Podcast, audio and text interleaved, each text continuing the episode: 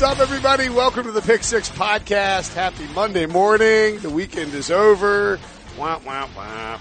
But you got podcasts to listen to. I'm Will Brinson. I'm your host. This is the weekly recap of Sunday, everything that happened in week nine of the NFL season. We'll get to the Saints' stunning rise to the top of the NFC. We will talk about the Battle of the Goats. That was annoying. And uh, we will get to all the other games. First, let's get to some introductions. Joining us, joining me, Ryan Wilson, John Breech, Sean Wagner. What's up, guys? Yo, yo, yo. What's up? Is the podcast an extra hour longer since we gained an hour? Is that how this works? Would you Would you like to listen to a two hour podcast? Uh, I mean, it depends what it's on. You know, if it was on goats. Bah, I'm all in. I would You actually. know, we can we can talk about goats. We can talk about a nice segue into milk from there. So I think this could work. Uh, Big Dairy, we need, we can't bash Big Dairy. We've got to keep Big Dairy on our advertising side. Uh, I would actually like to like, I think we should do a live stream video of Wilson's face as we approach hour number two of a podcast. He's just like, just sitting there in his like hipster clothes, staring at me, shaking his head in anger. Um, that's how I will works. say this: we were on a conference call, all of us, the other day, and for some God knows, I don't know what the reason, Breech wouldn't shut up, and I had to get off. I had to go to like to a doctor's appointment, something old people do. I can't even remember what it was, but he kept talking about cats, and I was like, "Please, for the love of God, end this." I kept texting Sean that please make it in. So Sean would keep asking stupid questions too. So yeah, I, that I will not lie. I was purposely trying to extend the last ten minutes of that call just because I knew Wilson was trying to get out of there. that's pretty funny. and Um, you don't get a lot of opportunities to ask your bosses questions about cats, so you've got to take it. You got to swing your, you know, shoot your shot. fair enough. Wait, were you asking Kevin, our boss, about cats? Just cat conversations happen, you know. You know what, Brinson? You would have known if you hadn't bailed early. So I had to appear with um, a good friend of the program, Adam Schein, on Time to Schein on CBS Sports Network. You can catch me on TV every Friday making my picks. I did terrible last week. I probably did terrible this week, and they mocked me ruthlessly on television by pointing out all the picks I made wrong. Uh, by the way, shout out to uh, one more shout out for Second Chance Beer Company out of San Diego. They sent me some beers. I'm currently drinking a Seize the IPA. India Pale Ale as we record this. And on Friday, I tried out their Blend-O-Matic. It's two beers. Take two beers. You mix them together. One's a hazy, one's a brute. It's delicious. If you can try it, it's a collaboration with AleSmith. Highly recommend it. Ryan, I know you're a beer mixing fella. Um, I also know that you are big into Sunday Night Football. It's your game of the week of the year, and it was Brady versus Rodgers. Tom Brady came away with a pretty easy victory. Um, what was more stunning, Julian Edelman passing the ball or Cordarrelle Patterson running the ball in this 31-17 Patriots win? Uh, I think it was Cordarrelle Patterson running the ball. He had 11 carries for 61 yards. He was running through that defense uh, for a couple series. He had 10 carries last week for 38 yards against the Bills, and when they trounced Buffalo, and no one really thought much of it because it was the Bills, and they usually get trounced. But uh, I thought it was sort of interesting that um, our buddy Ross Tucker made the point that uh, if only other coaches had been smart enough to use Patterson as a running back and Jack Del Rio, a little free time on his hands, took to Twitter to point out that, hey, I actually did do that with Patterson in Oakland and he had a little bit of uh, success. But I, I think it is sort of amazing that you take a guy who's, uh, was drafted as a wide receiver, sort of a big play wide receiver, can't catch, so you move him to special teams. And then when you run out of running backs, you go, if you're Bill Belichick, I want to make this guy LeGarrette Blunt. And he puts him, puts him in the backfield, treads guys, scored a touchdown. We've seen Edelman throw that, uh, sort of, uh, screen pass back across the field pass Oh, yeah. several times before. So big whoop. But, um, I will say this about the game that probably the most, not impressive, but one of the things that I take away from this is that Mike Pettine, who disappeared off the face of the earth last year after getting fired by the Browns, and I understand why, resurfaced as the Packers uh, defensive coordinator. He shut down Jared Goff last week. Jared Goff completed something like 55% of his, his, his throws. He also had three touchdowns, but, uh, in terms of shutting down Jared Goff as best you can this year, he was also sacked five times. I thought that Pettine, better than anyone else this year, did a great job of trying to confuse and frustrate Tom Brady. And up until that Edelman throw, he had done that. Uh, Brady didn't look great tonight. He didn't have, he had the touchdown to Josh Gordon late that I don't think really mattered. But prior to that, he was struggling. So I think that to me was one of the bigger takeaways. Um, I don't know if it's good news for the Packers, but better news than probably it could have been. I uh, I found it really funny that Belichick simultaneously drafts a running back in the first round, and that running back looks really good, and then he develops a wide receiver kick returner into an effective running back, kind of simultaneously uh, poking a hole into the idea that you should be drafting a running back in the first round by the fact he's converting a kick returner into an effective runner. Um, I mean, for me, this game was about, it turned on that fumble of, of, of Aaron Jones. I mean, this was a 17-17 game. Was it in the third quarter or fourth quarter when Aaron Jones fumbles the ball deep in Patriots territory? And from that point, the Patriots offense kind of took over with a couple of trick plays. I don't know if I was that impressed with either team. I think to your point, the most impressive part was the Packers defense making the Patriots offense look bad. And I get the Patriots didn't have Gronk. The Patriots didn't have Sony Michel. But to me, the Patriots look like a team that is going to be more dependent on home field than they have in, been in prior years. Because look, Gronk is dealing with a back injury, and I don't know if we're going to see him at full strength this year or maybe ever again. I mean, he seems to be on the downturn of his career. I think they need home field advantage. I think this game, I wasn't wowed by either team. I know that it's Brady and Aaron Rodgers, but if you're asking me to rank the teams in each conference, I don't know if I'm putting either team in the top four. Wait, what? You don't have the Patriots in the top four in the AFC? What are you talking about? Chiefs, Chargers. Let me, I mean, let me see if I can do this. I, I, I think the Chargers are better than the Patriots. Okay. That's two teams. Go ahead. Steelers. Oh, please. Here we go. Don't butter me uh, up. All right. You're right. I'll, I'll put them at fourth or third or fourth. My point being is the Patriots to me don't look like the world beaters they've constantly been. Bills, Patriots. um, I, I, I think home field matters to them more is what I'm trying to say. Maybe they're not top four. Don't get lost in me saying that. Uh, my point being they don't look as good as they have in recent years. I would disagree. I think that their versatility on offense is what really sets this Patriots team apart. I mean, like you have James White who's playing out of his mind as a receiving guy out of the backfield. Sony Michel is going to get back and be healthy. I think Gronk will get back and be more of an impact guy down the stretch. They want to be careful with both Gronk and Sony Michel. Um, the Gordon addition is huge. They have Chris Hogan. They never have to use him. Edelman's there. All these weapons just complement each other. And by the way, the, the Cordarrelle Patterson thing, um, James White gets injured in the second quarter with with like uh, 352 left in the in the in the quarter. They run Cordarrelle Patterson four straight times, 10 yards, um, and that's then uh, Whitehead, the, the the linebacker for the for the Patriot for the Packers, gets ejected on a ticky tack foul. Then Patterson runs for 17 yards. Then he runs for eight yards, and then he runs for five yards. They just run him. They just ran Cordarrelle Patterson five times or four times in a row for a touchdown. It was unbelievable. I I. I I wholeheartedly disagree with your take on the, the Patriots not being top four, Sean. I think I, no, I, I, agree with that. Okay. Top four was misspeak. You're saying they're not the hands down best team in the AFC is what you're saying. Yeah, I think they need home field more than they have in recent years because I think if they're going to Kansas City, uh, I don't think they're going to win. The good news for them is that the Chargers, who to me is the second best team in the AFC right now, are stuck in the same division as the Chiefs, which means they can't get home field. Also, home, no matter what, home field doesn't help the Chargers. So, um, the, hey, uh, let me ask you this real quick. Anybody? I was just thinking about this while I was watching that game and talking about Cordarrelle Patterson playing all these positions. Is Tom Brady the probably the worst player in the NFL that if you moved him from any position other than quarterback, he would be, there would be no reason to have him out there. I mean, I could imagine a situation where maybe at complete health, Aaron Rodgers could run around as a tight end. I don't think you could move Tom Brady anywhere and he wouldn't be the worst player, not only on the field, but in the entire league. Tight end, wide receiver, running back, left tackle, right tackle, safety. I mean, if you were out there running five eight forties. I mean, what do you think Drew Brees is playing in your fantasy world?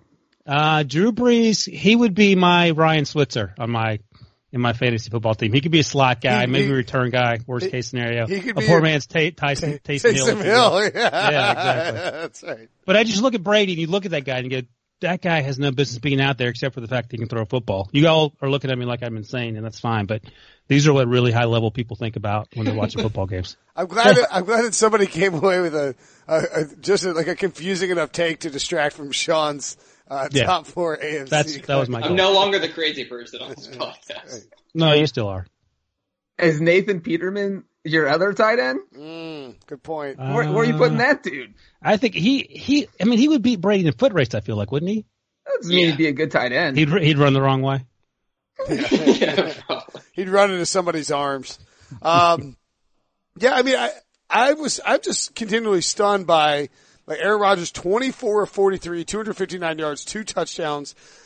Rodgers, you know, was moving around. It looks like he's healthy again, but like, look the final play, on the final fourth down play, it's fourth and four, and they, uh, they ran, the, the Packers ran everybody downfield. Like, just run the mesh, run a mesh concept. Like, run to have Marquez Valdes-Scantling and, and, um, and Davante Adams do a crossing routes and let Aaron Rodgers get, figure out one guy in open coverage and lead him open with the ball. Like, they don't run anything to simplify life for Aaron Rodgers. It's insane. And that, that was, that's really the difference to me between the Packers and the Patriots. And you look at the Patriots having five Super Bowls, um, and the Packers having one uh, with Aaron Rodgers there, two with Aaron Rodgers and Brett Favre. But under Mike McCarthy, like Bill Belichick squeezes every drop out of every player. Like they run an in, they run a jet sweep with Julian Edelman and Dwayne Allen, who's you know the only active tight end on the roster, is out there laying down blocks. He caught a 21 yard pass. Uh, and meanwhile, like Mike McCarthy just cannot get the most out of Aaron Rodgers, the most talented quarterback in NFL history, and it's immensely frustrating. It sounds like they should hire Josh McDaniels. Maybe. Oh no, no, they shouldn't. Why? He's a I because would. they, well, I mean, you're a Bears fan. You don't. You had John Fox for however many years. Look, Josh McDaniels accepts jobs, either goes to the job and torpedoes the organization, High Denver, or accepts the job and then backs out of it because his his former boss talked him out of it. I mean, he may be a fantastic coach. I don't know that. He has fantastic players in New England. What did he do in Denver? But he doesn't seem like a fantastic person when it comes to holding up your end of a bargain when you agree to do something and then you back out of it. And I'm not talking about he decided not to buy Girl Scout cookies. He accepted the job and then said, you know what, I'm good. Um, my two, my owner and my boss that I used to work for said they'll pay me more money if I stay or whatever the reason was. And then he turtled up. He wouldn't even come to his house and talk about it. Reporters knocking on his door and he's acting like he, he doesn't speak English all of a sudden. That's my take on Josh McDaniels. Ryan, you're not a McDaniels fan. Hey, that guy drafted Tim Tebow, and then Tim Tebow won a playoff game with the Denver Broncos over And your no Pittsburgh Moreno. Steelers.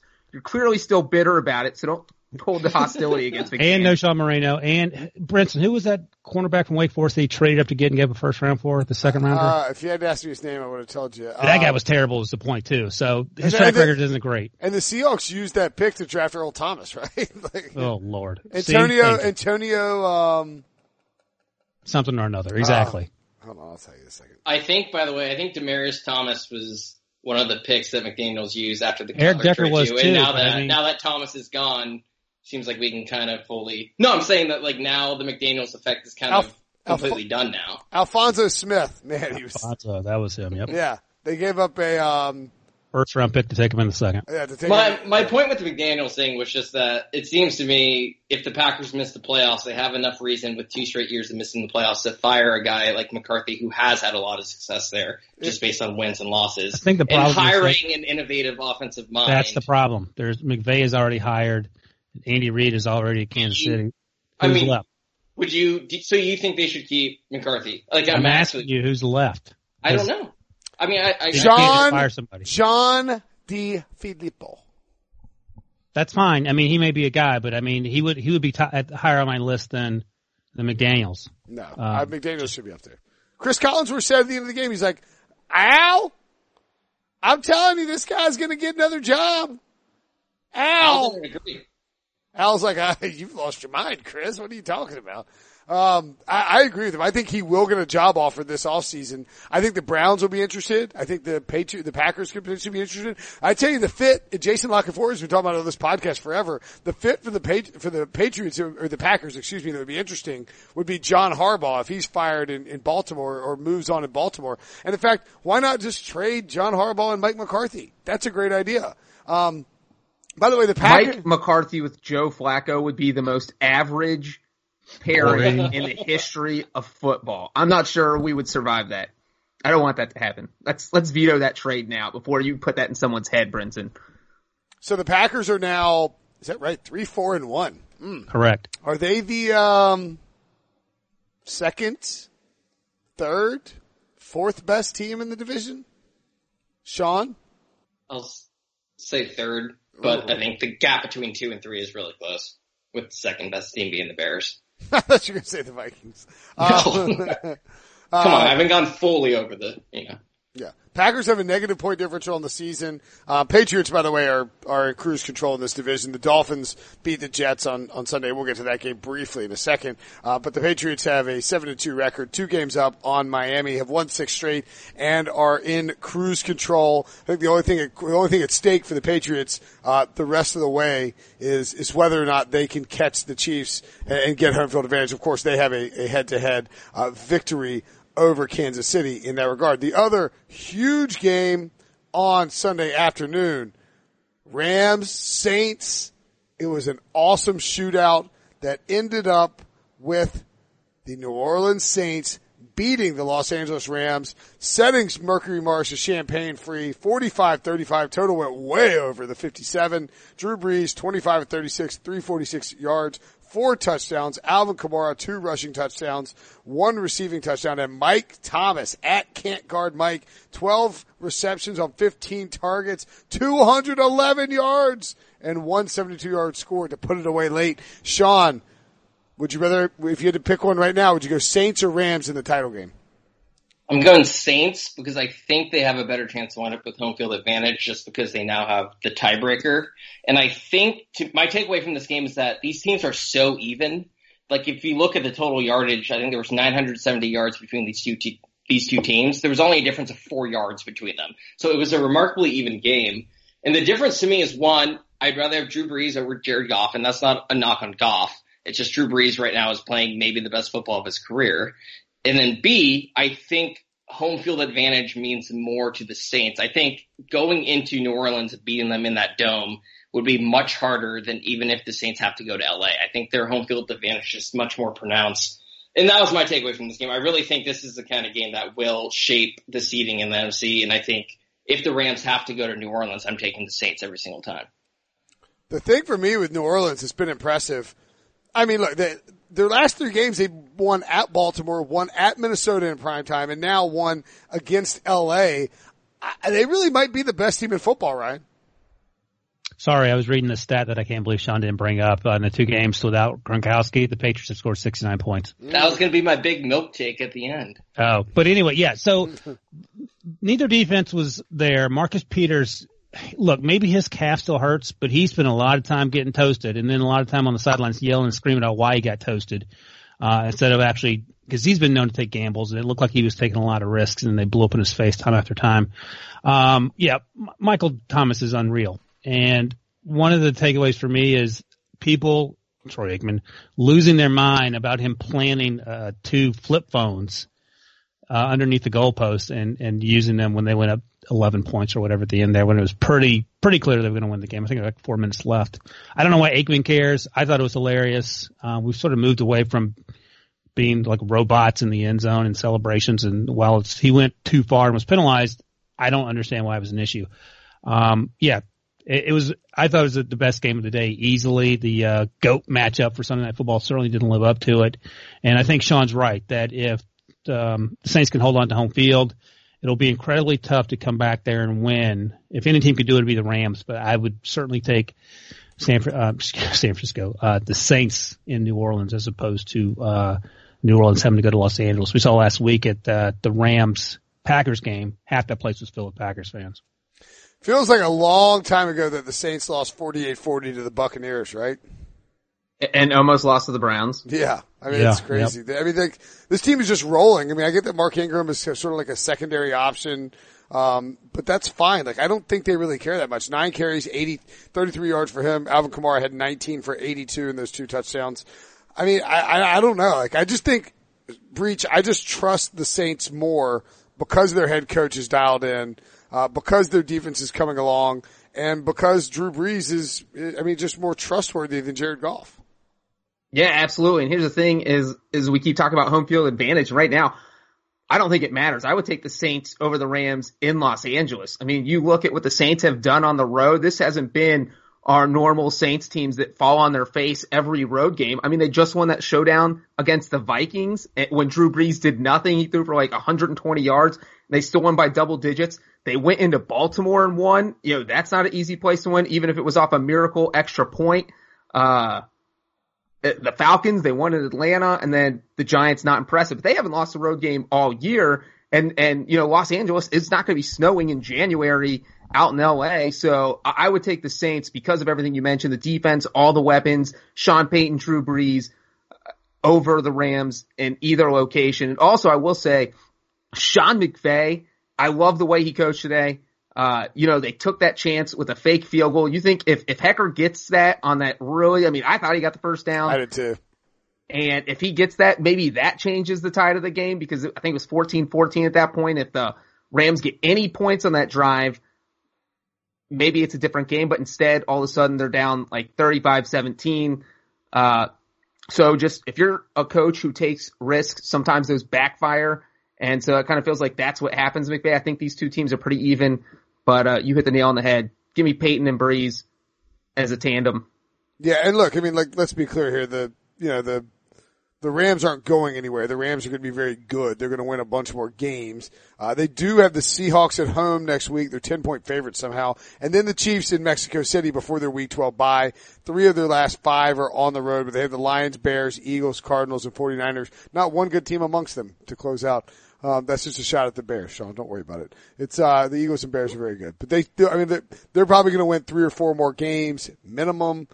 They're going to be in the, in the conversation for that top seed. They just need the Saints to slip up. And remember, the Saints and the Panthers, who we'll get to in a second as well, play each other twice in the final three weeks of the season. The Panthers won again. That could ultimately determine home field advantage. But let's first talk about the other team in Los Angeles. I feel like there should be some like NFL primetime music. Bum, bum, bum, bum. You know, whatever the, the theme is. that right? Did I do that theme right? No. Okay, thank you. I Um, don't, I don't even think that was close. I don't understand why there should be music in the first place. I don't know. I just feel like there should be music because I'm like getting enthused talking about the Chargers. Uh, the Chargers are six and two now after beating the Seattle Seahawks 25-17 in CenturyLink Field. Philip Rivers only completed 50% of his passes, but was much better than those numbers would indicate. Uh, Keenan Allen was outstanding. Six catches, 124 yards. And Melvin Gordon, once again, dominant. 16 carries, 113 yards, and one touchdown. Um, I'll say this real quickly and I saw that uh, uh, Sam, uh, not Sam, um, uh, Steve Palazzo of, of Pro Football Focus tweeted out. I don't think he's wrong. Melvin Gordon might be better than Todd Gurley. Like if you plug Melvin Gordon on the Rams, Melvin Gordon would have the same numbers. And Melvin Gordon's been outstanding for the Chargers. Um, they're so versatile. They can beat you in the passing game. They can beat you running the ball. Their defense is starting to play better. I thought the Seahawks were very sloppy in this game, um, and and ultimately needed a you know near Russell Wilson miraculous comeback to, to pull it off. They got the ball back uh, with like a minute 39, down eight points, got down to the goal line, got pass interference, had an untimed down, and then um, a tipped, a barely tipped ball ended up being incomplete. Otherwise, they could have, they would have gone for two after that. They could have taken it to overtime. And at that point, I, I firmly believe, um, John Breech, that Philip Rivers would have murdered Caleb Sturgis on the field, or at least like like like treated him like a four year old and like put him in timeout or something like that because Caleb Sturgis became the first kicker since some guy in 1979 to miss a field goal and an extra point in three straight games. Let me just say that that is not the time you want to see your family's last name on TV. As when they're talking about three straight missed extra points and three straight missed field goals uh, in a game. Of course, my dad did that his rookie year with the Raiders. In his defense, it was his rookie year. Uh, Caleb Sturgis has been around the block. Uh, and you would think the Chargers would maybe have their kicking situation figured out by now. But if I were the Chargers, I'm at the point where I just don't have a kicker. I don't bring a kicker. You don't need a kicker. Let your punter kick off. Uh, cause that guy, whoever it is, I mean, they have gone through four or five kickers over the past 12 months. It just causes anxiety. They lose games over it. And that almost happened again today. And it's amazing. It's like a cursed position there. No matter who they bring in, uh, the dude chokes. And, and Caleb Sturgis was a perfect example. And I absolutely do think that Rivers would have pulled out his bolo tie and strangled Caleb Sturgis. They had lost that game.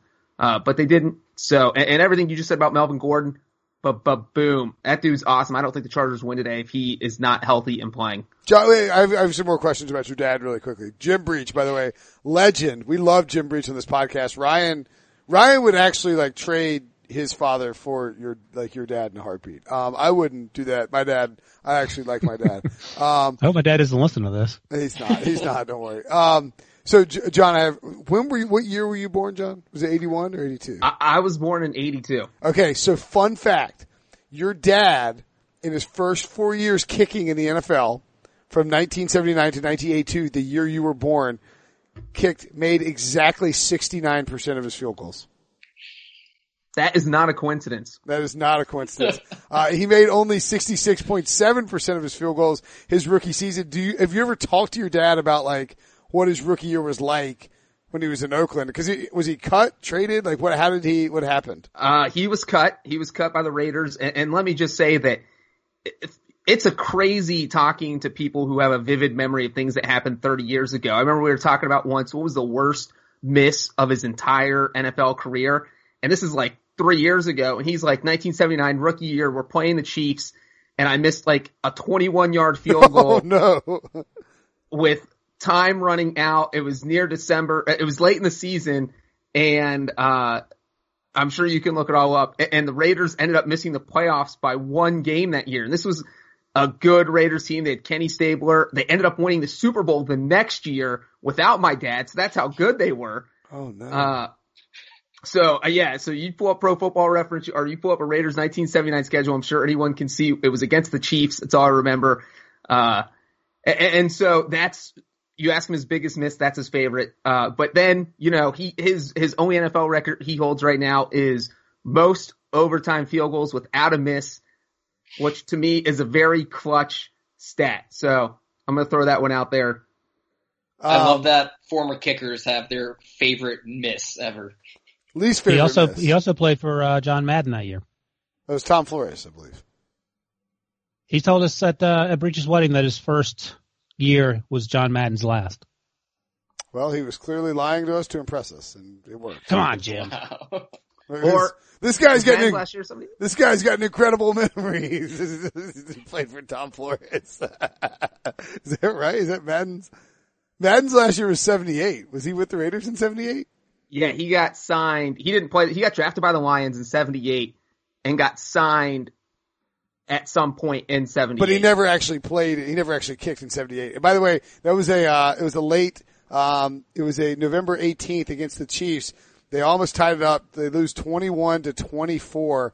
He missed his only attempted field goal. What a dagger! Uh, but yeah, so it was funny. They showed it, and um, and we'll play the clip really quickly. But they showed on on the Chargers broadcast. Here, here it is. They talk about Jim, talking about Jim Breech. 18, a field goal in three consecutive games going all the way back to 1979.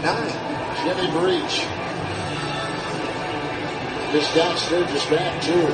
Jim Breech is probably sitting at home somewhere just watching this game. So really, that- that- They're gonna that's bring that how- up? Just ruined my day. And see, there you have it. So like Rich Gannon, they play the clip and Rich Gannon's like, poor Jim Breech, sitting in his house, enjoying his afternoon, watching some football, and all of a sudden he's getting blown up by everybody like, hey, they're blasting you for missing a bunch of field goals back in 1979 on CBS right now. So that's, uh, that was a fun, it was fun to hear that happen because like it, and, and and yeah, let me throw in real quick. That keep in mind, this is the tight or the Seahawks Chargers game on the West Coast. My dad lives in Cincinnati. He has no idea this is happening on TV. and what Rich Gannon said is exactly what happened. All of a sudden, he's getting blown up with text messages. So I have to send him this clip that Brinson tweeted out so he knows what's going on. He's like, oh, okay. That makes sense. he's like, oh, cool. They're just uh, making fun of me. Uh, I do, I do think the Seahawks, by the way, and Seattle's got a tough schedule coming up, but but Seattle's got enough. They're dangerous enough. They looked. They just didn't. They didn't. They didn't. They didn't have. They just didn't have it for this week for whatever reason. But I think they'll be fine. I still think they're very much a, a playoff team, but uh, not not a great loss uh, for them in in that regard. Moving along to the Bears and the Bills. Great win for the Bears. Sean, they curb stomped the Bills. Just give me a quick breakdown of this game because I didn't watch a second of it. I'm Just truly shocking that Matt Nagy goes into Buffalo and beats your guys' coach of the year in Sean McDermott. It's so This just is Nathan Peterman. went, went into the game it. was Stop not it. expecting that to happen because of It's Sean Nathan- McDermott it's how Nathan a coach he Peterman. is. Uh, no, in all, in all seriousness, this game was, uh, it's, it's all about the Bills beating themselves. The Bears just stood back and let the Bills beat themselves. Um, there's really not much. I don't think we learned anything about the Bears.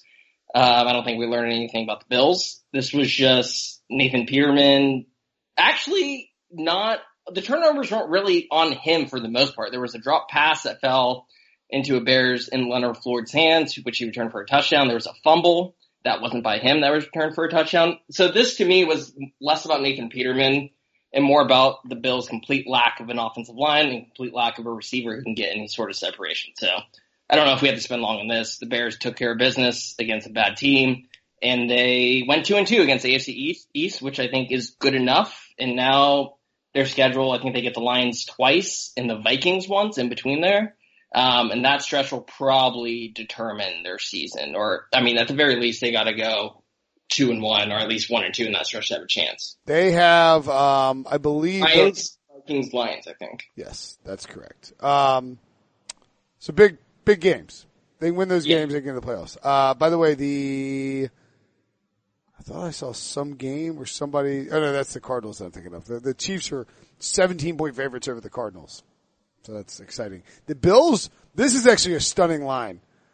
Uh, what do you think, Ryan? The line for the Jets against the Bills in New York is? in New York City, In in yeah yeah sorry Meadowlands. yes Uh, it's got to be minus six. eight. Okay. You're close though. A full touchdown. The Jets. The Yeah. Jets stink. I, I wonder if uh, the the Bills savior Derek Anderson will be back from concussion. That's. Uh, Can you we- imagine having having to say those words out loud? Breech, I'm taking the Bills if that's the if that's the final line. Yeah, sure. And the under. The under should be 18. And it won't, it, believe me, it'll, it'll stay under. Uh, the Bills team total should be like 12 or it should be like two. Uh, Breech, you watched some of the Jets and Dolphins game. Was that any good? Cause the Bills game wasn't. I mean, I watched as much as I could handle. And you know what's so funny is that I feel like these were similar. The Bears Bills game was very similar to the Jets Dolphins where the offense did diddly squat on the winning team in both games and they just sat back and let their defense do everything. Uh, you know, Brock Osweiler could have spent the whole entire game on the bench because Sam Darnold was just handing out interceptions left and right. Uh, it, it- this was easily his ugliest game of the year. This is kind of, you expect a rookie to just have that one game where they look like they have no idea what they're doing. And that was this game for Darnold. Uh, it was ugly. And, you know, the Dolphins had a pick six. I think that was their only touchdown, two field goals. And the thing is, they won, they only put up 168 total yards in this game and they won. The Bears, I don't remember what the Bears put up, but it was under 200 total yards. And so this was the first time since 2006 that two teams won in the same week putting up under 200 total yards. So that's pretty rare. And no team in the NFL had done it at all this season. And now we had two teams do it in the same week. So like talk about just a crappy, ugly win, but they all count the same, right? And so this is just like almost emblematic of the Dolphins entire season. They're five and four, but you know, kind of everything Sean just said about the Bears. I don't feel any better about them. I don't feel any worse about them. They're just the Dolphins, 500 at best. Uh, but you know, they took advantage of Darnold's four picks, so good for them. Yeah, that was a 13 to 6 final for the Miami Dolphins. Darnold has not looked um, very good the last few weeks. But I, I don't. I mean, people get all, all up in arms about it. It's hard to play quarterback in the NFL. It's hard to play behind a bad offensive line. I thought the, the Jets did a dumb, I did a dumb job of not establishing the run more. I would have just fed Isaiah Crowell like 900 times and just see if he could jailbreak one and try to beat Brock Osweiler that way. Um, Osweiler 15 to 24 for 139 yards. Danny Amendola his top target, uh, and then and then Darnold 21 to 39, 229 for four picks, 31.8 quarterback rating. He has been terrible in the last month. Uh, another rookie who's been just okay. Maybe some people, Ryan, thought that after Hue Jackson and Todd Haley got fired and did 900 appearances on first take, just Hue Jackson, um, that the Browns would come out fired up and might win this game against Kansas City. Not the case. Kansas City destroyed Cleveland in Cleveland, winning 37 to 21. Kareem Hunt 17 carries, 91 yards, two touchdowns. Patrick Mahomes 23 of 32, 375, three touchdowns. Another huge game. Travis Kelce caught two of those touchdowns. Did, were you impressed with uh, with the Browns at all? Under Yeah, Gregg Williams? I mean they're a little better. I think one of the takeaways is that at least um, who's the guy that replaced Todd Haley? Uh, Freddie Kitchens. Yeah. He, at least he had the good sense to use Duke Johnson. Yes. and nine, Johnson. nine targets, nine catches. 78 yards, two touchdowns. That tells me that you probably should have been using him a lot more than you were before Todd Haley, who is now currently unemployed.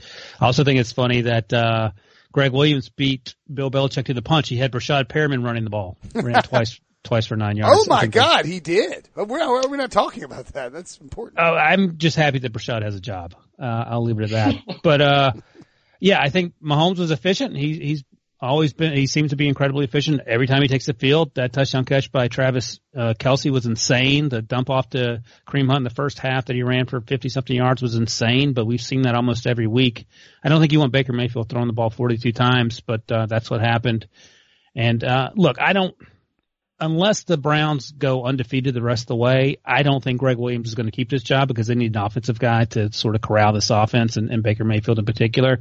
So, you know, he can dye up that stupid goatee all he wants into a weird dark brown color and one of those stupid black rim glasses and have that scowl on his face. I don't think short of going 7 and 0 or 8 and 0 or whatever, uh, he ain't keeping that job. So I, luckily for him, he gets 12 or 13 offers a week, uh, a week, he says. So he shouldn't have any trouble finding work. God, dude. Uh, a hipster getting blasted by a hipster. I love it.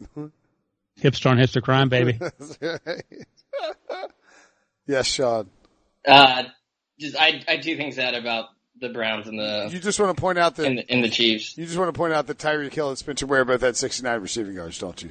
No, I, well, I didn't know that, but I'm glad you you said that. and Now I know. But no, I was going to say that Patrick Mahomes' interception also came on a hail mary on the last play of the first half. Good point. So that's just something. If we're gonna, the MVP race is kind of tightening up with Brees playing like this, and that's probably something to note that it was just a throw it up play. please, please, Um, please don't mention the MVP race without mentioning Philip Rivers. Thank you.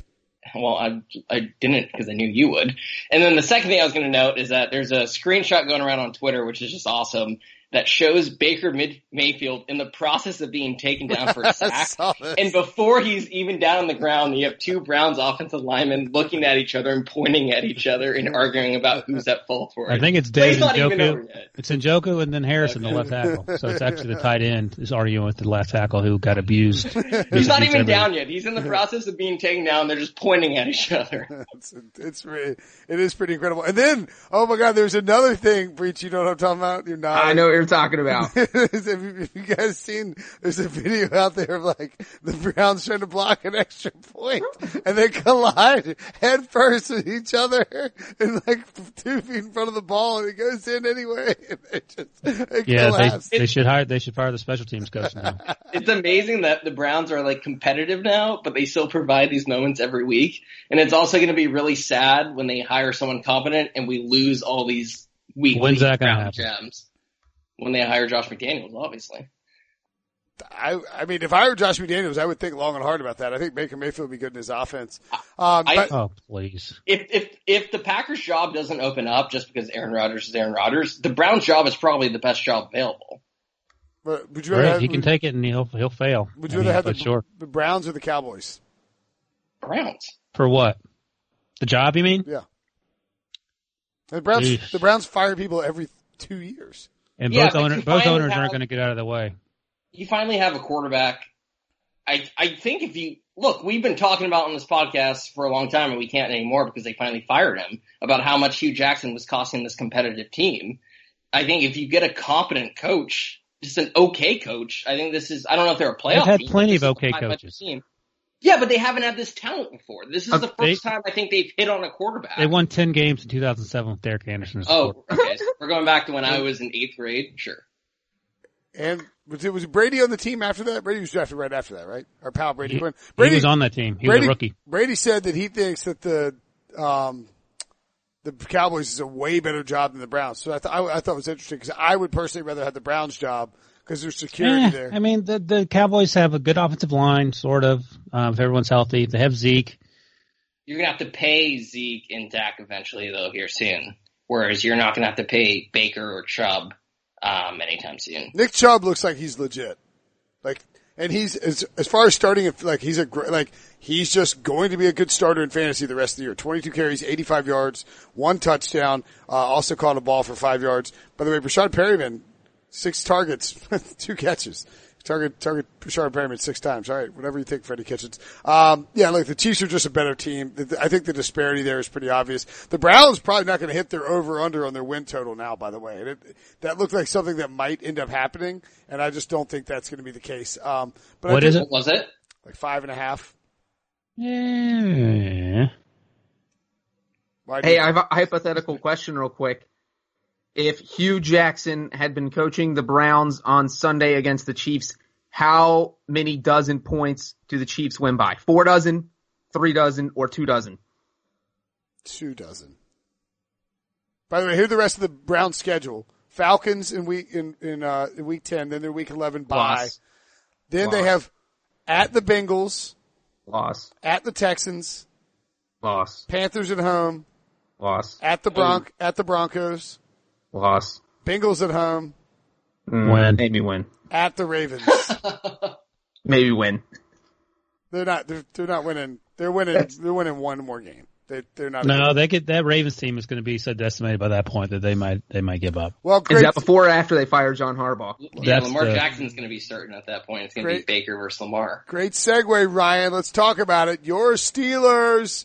Another week, another victory. Man, did it look short-lived when Ben Roethlisberger was lying on the ground, faking an injury, acting like something bad happened to him so he could be the hero that Ben needs to be every time he gets, oh, I thought I died. it's like, oh, I thought I died. Look at, oh, but look at me, guys. I'm perfectly fine, winging the ball everywhere. Don't worry about it. God saved me. No big deal. Huge Christian. Love Jesus. Um, sorry. Should- Hey, listen, when you're no matter what you believe in, if you can't breathe with all that weight landing on top of you, I don't even mean the the the fat Ravens guy. I'm talking about just Big Ben's own weight, and you can't breathe. You can't breathe. What he was he was gasping for help from from his his savior uh, Jesus Christ, and he, he he brought it to him after one playoff. I like he rolled you off. guys, the, you guys were mad at me for pissing off Big Milk, and now you guys are going after Big Jesus. Big God. yeah. no, not at all. Big, My big- sister, my sister's a missionary. Brent's My- mother's a pastor. That's right. That's right. Big- You're going to hell, uh, Sean. Don't Yeah. worry about us. Yeah. Uh, But uh, yeah, so Big Ben rolled off the field in the fourth quarter. Josh Dobbs came in and threw a ball 20 yards, probably the most improbable completion of the weekend. And Ben came back and sort of picked up where he left off. I think the bigger issue um, is on the other side of the field. I don't know what the Ravens are doing with Lamar Jackson. I have no idea why they keep bringing Lamar Jackson out once or twice every series where he and both he and Flacco are frowning on the field at the same time. Neither want to be out there together clearly Flacco had a wide open uh, Lamar Yeah, Jackson in the first yeah. half and, and said, "I am not. Th- I would rather throw the ball into the stands, literally." And that's what he did, and they had to kick a field goal. Uh, I don't understand what the plan is because uh, Jackson's out there as a running back. He's taking huge hits. He did complete one pass, which is fine, I guess. But either do you want to be quarterback or not? So Flacco looked terrible. He looked about, um, you know, 110% better than Eli Manning, which is where he'll be playing next year. So I guess that's good if you're a Giants fan. But in terms of what the, the Ravens are trying to do, it's just not working. They've lost four straight now. I think they're four and five going into their bye. And I think a team that's gone four and five uh, under Harbaugh, who, as John points out, might be on the hot seat, has never gone to the playoffs. And that would be an issue for Harbaugh, who is, as John points out, is on the hot seat. Well, all right. So they've lost four out of five because they beat the Titans. Remember they, remember they, they lost. Oh, right. The they- 11 sack game. Yep. Yeah, they lost to the Browns 12-9. It's like, okay, well, that was just sort of a weird game on the road. All right, they're going to play the third straight, and they'd beaten the Steelers the week before. It's like they're going to play the, the Titans on the road. That's going to be a tough spot, and they slaughtered them. And since then, they've lost to the Saints at home in that crazy last second game where it looked like they'd win. They got blasted by the Panthers, uh, and then they lost to the Steelers at home. And so, I mean, what, what do you do, Breech, if you're, if you're Steve Bisciotti? Are you, do you think? I mean, John Harbaugh's a great coach. I think he's. I mean, like he's he's a Super Bowl winner, and I get that Mike McCarthy is too. But I just don't see how you could fire John Harbaugh and think you're getting a better coach out there.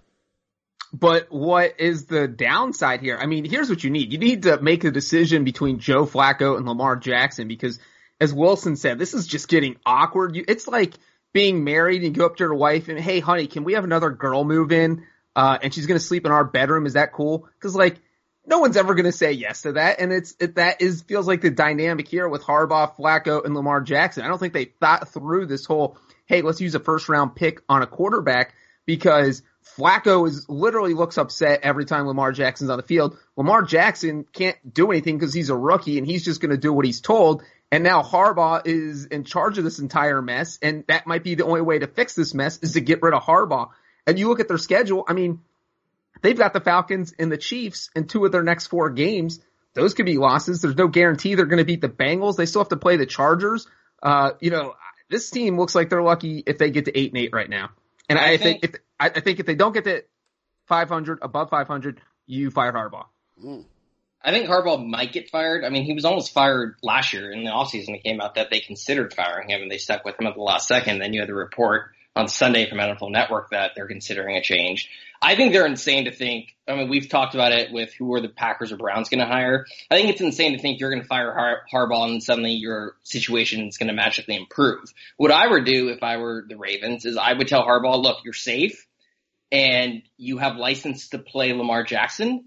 And that means that we can punt on this year and you don't have to worry about, I need to make the playoffs to save my job. Because I think that's the reason why Harbaugh wouldn't go to Jackson right now is because Jackson probably isn't as good as Flacco right now and he needs Flacco, however mediocre he is, to potentially make the playoffs and save his job. But if you tell Harbaugh you're safe, you're not going to lose your job, you can start playing Jackson and start developing him. Because I just don't think firing, I don't think the problem in Baltimore is Sean Harbaugh. I think the problem is the mega contract that they had to give Flacco after his insane playoff Super Bowl run.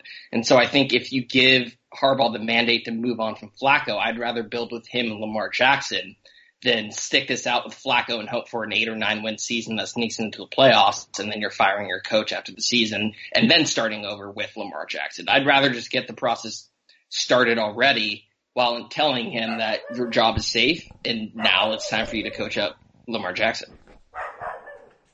That's Yeah, George. that's how I feel about that too. Yeah. Brent's dog hates your idea, Sean. Um, By the way, uh, while you choke your dog to death, Brinson, I will say this: the, the biggest loser coming out of that game, uh, Le'Veon George, Bell, shut the f- who up. is now. I'm laughing because I I heard Brinson on mute tell his dog to shut the f up. Could you hear that? I could I could read your lips. You're, you're, you're like Mike McCarthy on the sidelines yelling at Aaron Rodgers. Get back in the huddle. Shut the f up. But uh, the big loser uh, out of that game is Le'Veon, who's already given up 7.7 million. James Conner continues to go off. I don't know when Le'Veon's showing up. I don't think anyone does, and right now I don't think it matters. Oh, he's only got a week left. He's got to report by a week from Tuesday. But if he doesn't, I mean, are the Steelers going to hold him to that, or will they just be like, "All right, we've had enough"? Oh, Who if, he's, is- if- if he's not there, he's not allowed to play because of the collective bargaining agreement. He's literally got till tu- what's what's Tuesday the The the 13th. eleventh, thirteenth. Yeah, so he's 4 p.m. If he doesn't show up, he's not playing, and I think the Steelers would be happy if that happened. No, I'm honest. saying He- yeah, th- he'll he'll just sit out, but they're not going to. I don't think they would want to tag him to keep him around. I think they would be like wipe their hands of him. By the way, Mike Tomlin, we can hear this right now, said they want hostage, they want volunteers, not hostages. You know, we hadn't spent a lot of time focused on it because it's not within our control. Um, those decisions are Le'Veon's. Uh, we need volunteers, not hostages. So we're focused on the guys that are here and working, and, and James is definitely in that mix. We'll cross that bridge when we come to it. I think our guys have done an awesome job of being focused on the things that matter. Yeah, Mike Tomlin, good, good, uh, good little quotable there. Uh, okay, we're gonna move quickly to get through the rest of these games. I'm looking at the Ravens schedule, by the way, and I, I think they've got four wins at home left.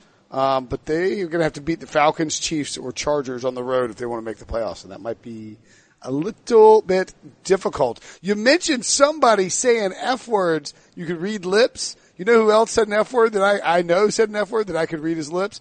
Bill O'Brien, as he's walking. Did y'all see this yet? The clip of Bill O'Brien? He's walking off the field. So, quick tangent on Vance Joseph, who's a moron.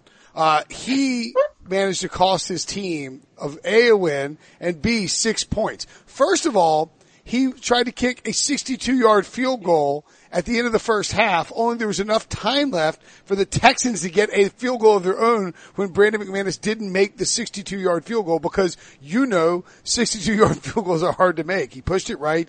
Um, he, Vance like, that's my bad. I screwed that one up. I, uh, I, I, I got, I got a little greedy there. And then the end of the game, they take, they get the ball with three minutes and 40 seconds left on their own 14. They take a minute and a half to get to the 40, or their own 40. They finally get across midfield after they convert a fourth down to Emmanuel Sanders on a miracle play where Case Keenum's being tackled, and they get inside field goal range with 43 seconds left. At that point, they run, oh no, sorry, yeah, they run a five yard slant, and you see Keenum's like doing the thing where he's like, no huddle, no huddle, let's go, let's go, let's go. And then all of a sudden he's like looking confused. They don't run a play. They wait till 13 seconds left, run Phillip Lindsay up the middle for a negative one yard, then call timeout, and then kick it. It was a absolute botching. Brandon McManus misses the field goal. And then you see Bill O'Brien as he's walking off the field. He claims in a statement to Pro Football Talk that this is not what he, that, that that's not what he said. That people are misreading it. He very clearly says, "Nice job, Vance, you dumb bleep." Like he, call, he calls him a dumb F. No way. Yes, yeah, yes. It's What- pretty bad when you have Bill O'Brien of all coaches. Yeah, like you can see it. He's like, he's like, nice job, Vance, you dumb. And like you can like see it, like he's I mean, like, and he's like, I was, he's like, I'm sure. Maybe he was, said you poor schmuck.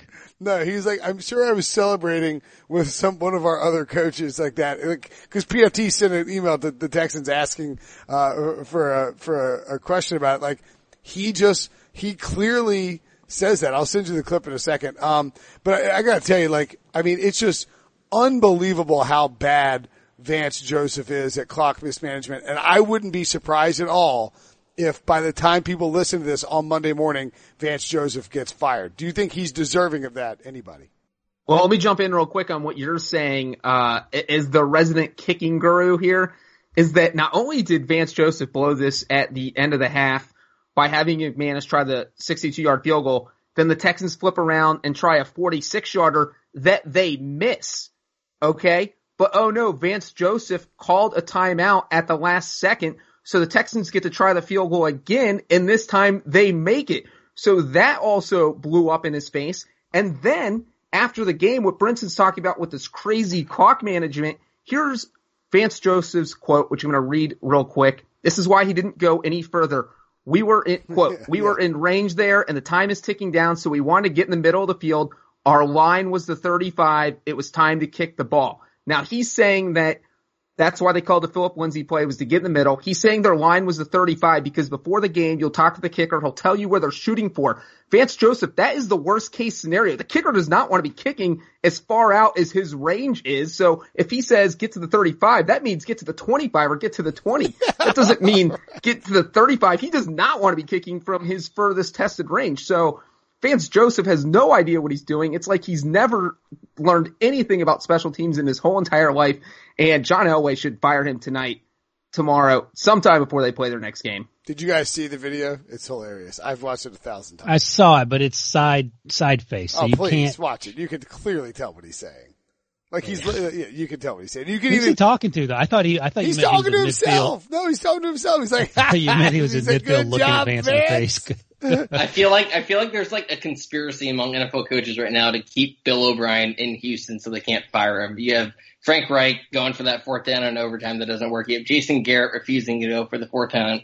Fourth down. We've had this talk many times on this podcast about how this winning streak is one of the least impressive winning streaks we've ever Six seen, games. and they're Six not going to be able to fire him. They're just not going to be able. They're going to sneak Oh, they're in the not playoffs. he wasn't. He wasn't. He wasn't getting fired anyway. They're. They're. no, I don't think so. I You don't think if they were bad, he was going to get fired? He just wanted power. I mean, I know Rick Smith stepped aside, the old GM stepped aside because of, um, you know, his wife's health issues and I hope she's doing well and I hope they're trying to figure it out. But that was clearly a power struggle thing that shook out in, in Bill O'Brien's favor. He got a new contract. Uh, the Texans now six and three, having won 19-17 in that close game. But I don't, they're not firing him. But Vance Joseph, he ain't making it at the end of the year.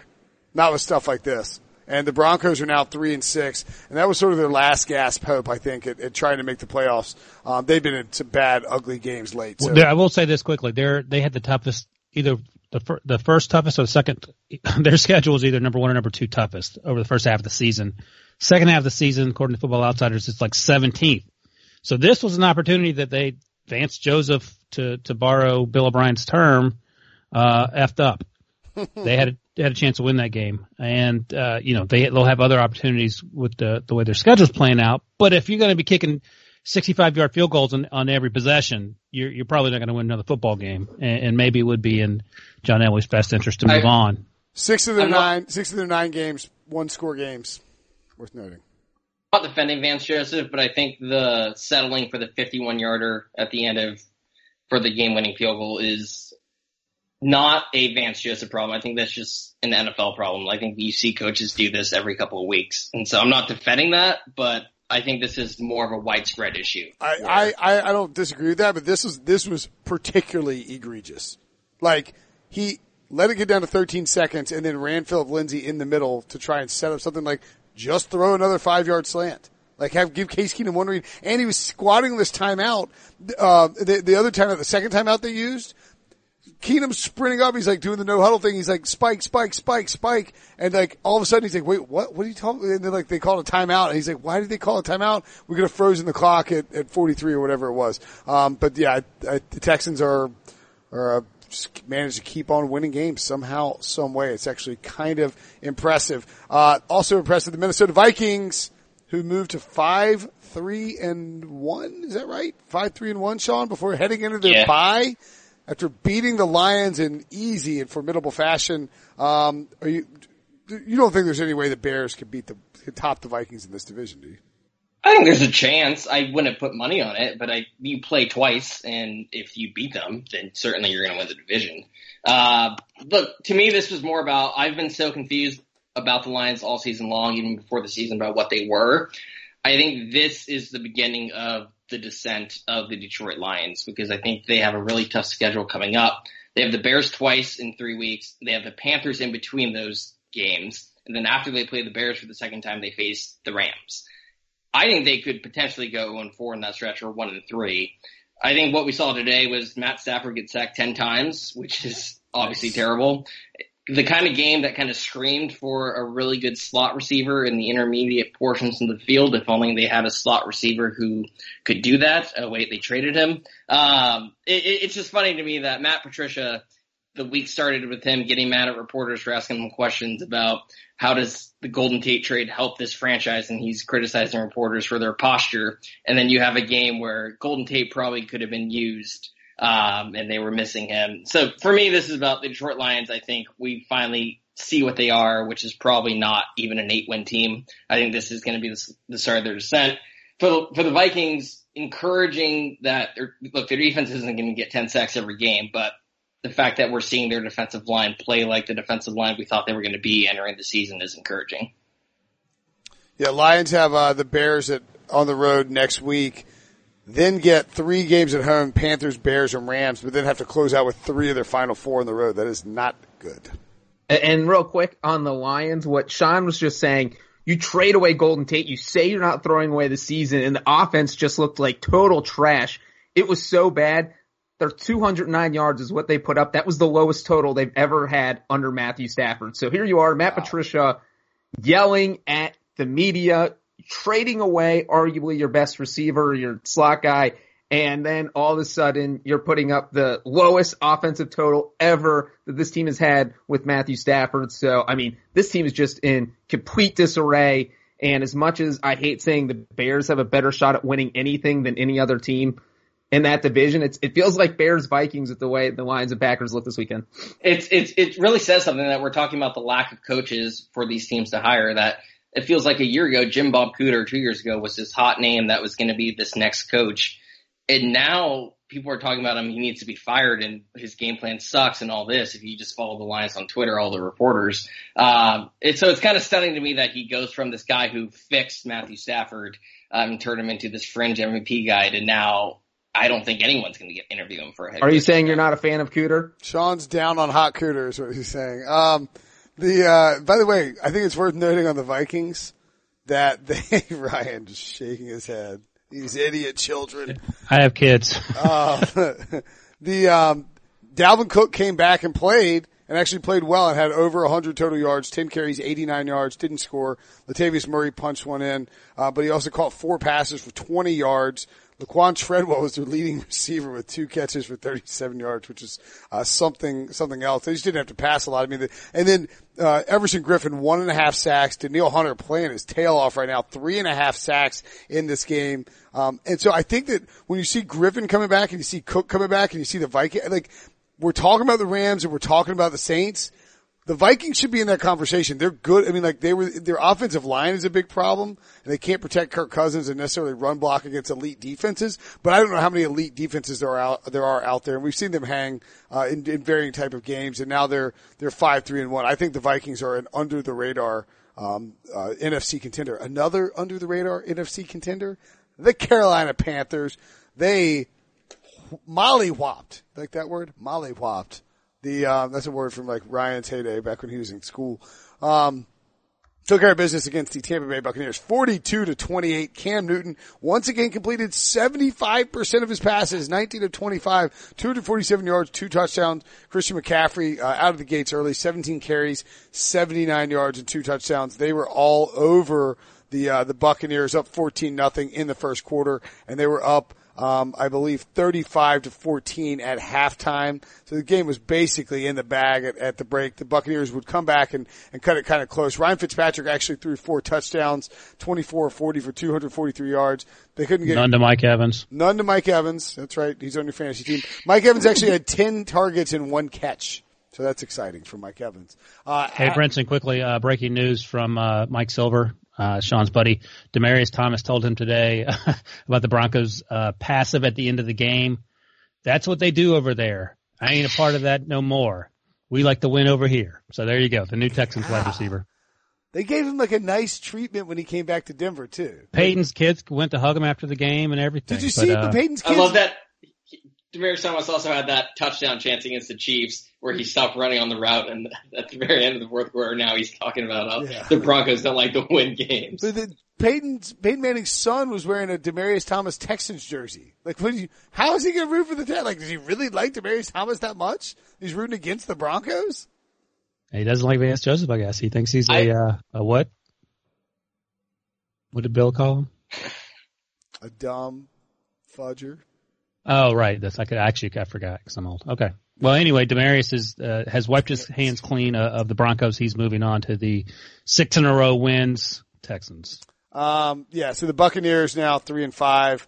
Uh, this is a chance, I guess, for Tampa to kind of. I thought Tampa, I thought Carolina might slip up after beating beating uh, Baltimore at home, but I think the takeaway for me with the Panthers is that they are getting like the Vikings, they've got a lot of balance. It's kind of coming together and they have so many different weapons. They use so much motion, so much misdirection with Curtis Samuel and Christian McCaffrey and DJ Moore. Uh, DJ Moore now has like, he set the record, uh, in this game for most rushing yards by a wide receiver in Panthers history, which is pretty impressive, uh, considering Steve Smith was a, was a great wide receiver there. One carry for 32 yards. And I just think that this Panthers offense is going to keep building on what they've started to get going the last few weeks. And the defense is going to come together. Um, at the end of the day, like, like I said earlier, all, the only thing that matters for Carolina is, uh, whether or not, you know, they can beat the Saints in, in the final three weeks of the season. They, three, four of the Panthers' next five games are on the road, starting this Thursday night in Pittsburgh against the Steelers,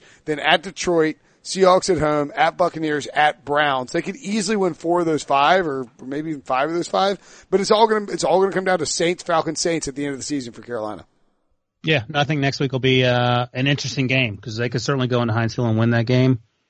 And um, I think it'll be a good test for both teams. Uh, the defense in Pittsburgh's playing better, but Cam Newton's is this Cam Newton's best season? I mean, Yes, I mean yes, including yes. 2015 MVP Yes. MVP year is better. No, this is a better season. Why do Yeah. you say that? Because he's playing better. it's more his, his stats are better and he's more efficient. Well, well, what I was going to say, I was going to compliment him, is that He had he's been completing a high amount of his passes this year, which is really good. But he hasn't really been averaging that many yards per attempt. I don't think he's had a game where he's averaged more than eight. And today he was up around 10, 9.9. And so I think that is, he's not going to be up around 10 all year. Most quarterbacks aren't. Um, but by him being this efficient, I don't, I, I'm still not going to say he was as good as he was in his MVP year because he was incredible in that season. Um, but if he's playing like this, like, it's going to be incredible that we're talking about the Saints as this best team in the NFC, and then at the end of the year, it's the Panthers who win the NFC South because they beat the Saints twice. Yeah, I mean, I would say this, like, Cam's throwing down, I looked it up on Sports Info Solutions, um, and Cam, Ryan, shocked I used it, um, and, uh, and Cam is actually averaging 1.5 less throws of 11 plus air yards or more down the field per game. So he's, I mean, he's, they're just not throwing as deep because they don't have vertical threats, but they've tailored the offense to utilize McCaffrey, DJ Moore, Curtis Samuel, guys who are shorter of the field. So he's completing shorter passes. He's not holding on the ball. He's not getting hit as hard. And so he's not, his, his yards per attempt might not be as high, but he's much more efficient and he's having a better year, I think. Finally, Falcons, Redskins. Falcons s- stomped the Redskins, John Breech. Stomped them, I say. It's a final score of 38 to 14. Washington had nothing explosive, nothing to battle Matt Ryan, who finished the game 26 at 38 for 350 yards, four touchdowns. Tevin Coleman, 13 carries, 88 yards, and also had uh, five receptions for 68 yards and two scores. Calvin Ridley caught a touchdown, and so did breaking news: Julio Jones. I mean, if I'm a Julio Jones fantasy owner, this is uh, a fantasy night for me. Who thought that dude was going to catch a touchdown pass? It's been so long. I can't even remember when the last time he caught a touchdown pass. Sometime last year. But let me just say that you guys are talking about Cam Newton playing like his MVP year. Matt Ryan is playing out of his mind. I don't even know what's going on with that guy. He's been, I would say, the best quarterback in the NFL over the past five or six weeks. I mean, he tacked on another four touchdowns today, 350 yards. He's got, uh, I think 17 touchdowns since week three or four, which is second only behind Andrew Luck and, uh, Patrick Mahomes over the past few weeks. But Luck and Ryan have had their bye. Mahomes hasn't. So, uh, he's just playing phenomenal football. And when he's on fire, you can't stop Atlanta on the ground because you start paying attention everything, trying to stop Calvin Ridley, Julio Jones. And all of a sudden you have Tevin Coleman blowing up. I mean, this offense, uh, they overcame how bad their defense was earlier in the year, and, and, now the defense is looking better. And so now, if this defense is good and, and matching up, and, and, the offense is already good, I think the Falcons are a threat for maybe uh, that six wild card spot, that last spot in the NFC playoffs. I know, Brinson, you're giving me a look like I'm crazy, but uh, yeah, I like I, I like the Falcons as a possibility for that last NFC spot. Weren't the Falcons a Super Bowl pick? Am I imagining that? No, yeah, that's correct. Yeah. So he's probably on board. Sure, I love the idea. I, don't think it's going to happen because they're, um, you know, they have a division that's really difficult. Um, but Atlanta, I mean, they're playing offensively well enough, and I think in 2018 you don't need to have some elite defense to win. Like if you have an elite offense, you can pull it off. Uh, they have the Brown. They have to win these next two games at the Browns next week, and then Cowboys at home because their final uh, stretch of games, final six games, are at Saints. Ravens, at Packers, Cardinals, at Panthers, at Buccaneers to close out. Uh, this is a big game to shake off the Matt Ryan can't play in the outdoors, uh, you know, narrative though. Yeah, definitely. And you just hit the uh, the nail on the head right there with the rest of their schedule of their final eight games. You know, they play the Browns and the Cowboys, and they also play the Cardinals and the Buccaneers. So half their games they're going to be favored. Uh, and then with the Saints, Packers, Ravens, Panthers, you go two and two in there, and all of a sudden you're up to ten wins. So I am not going to rule out Matt Ryan. What if Matt Ryan and Cam Newton tie for the MVP? You can't With- tie for the MVP. with- You can tie for the MVP. oh, you can because For instance, Peyton Manning and Steve McNair tied in 2003. Ooh, out of nowhere. Wow. Truth. Boom. Yeah, Trubisky's winning it, so it doesn't matter. that's right. True.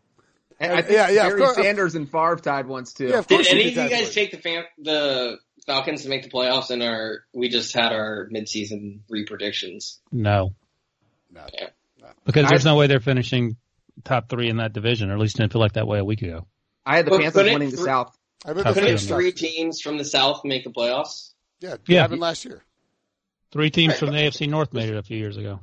Right, but I'm saying I I don't I don't know if I'd pick them, but I think Breech is right. I think they they're only four and four. Like they're not out of it. No, they're No. not out of it all. But I mean, that means somebody. That means The Seahawks, the Bears, Bears. Packers are the teams that they're competing with primarily. correct. Correct. Um, and they just beat one of the teams they could be competing with in the Redskins. All right, let's get out of here. Unless you want to add something with Sean's Big Milk Take of the Day. Now, my it was going to be in the two games without Gronk, the Patriots have scored 69 points. What's that have to do with milk? Speaks for itself. What's that have to do with milk? Milk is nice and 69 is nice. Am I allowed to say that? We should bleep that out. Once No and then you way. get I'm saving so, that. yeah. I'm clipping that. Hope it was worth it. Clipping that. 69 is nice. The number, obviously. Yeah, yeah, I get it. Uh, all right, that's the Sean's Big Milk, Big Big Milk. Nice The last takeaway one of the day. Follow Sean at Sean J Wagner. Follow John Breech at John Breech. Ryan Wilson at Ryan Wilson CBS. And you can follow me at Will Brinson the podcast at Pick Six Pod. We'll be back tomorrow with Brady Quinn and a Monday Night Football recap. Thanks, guys.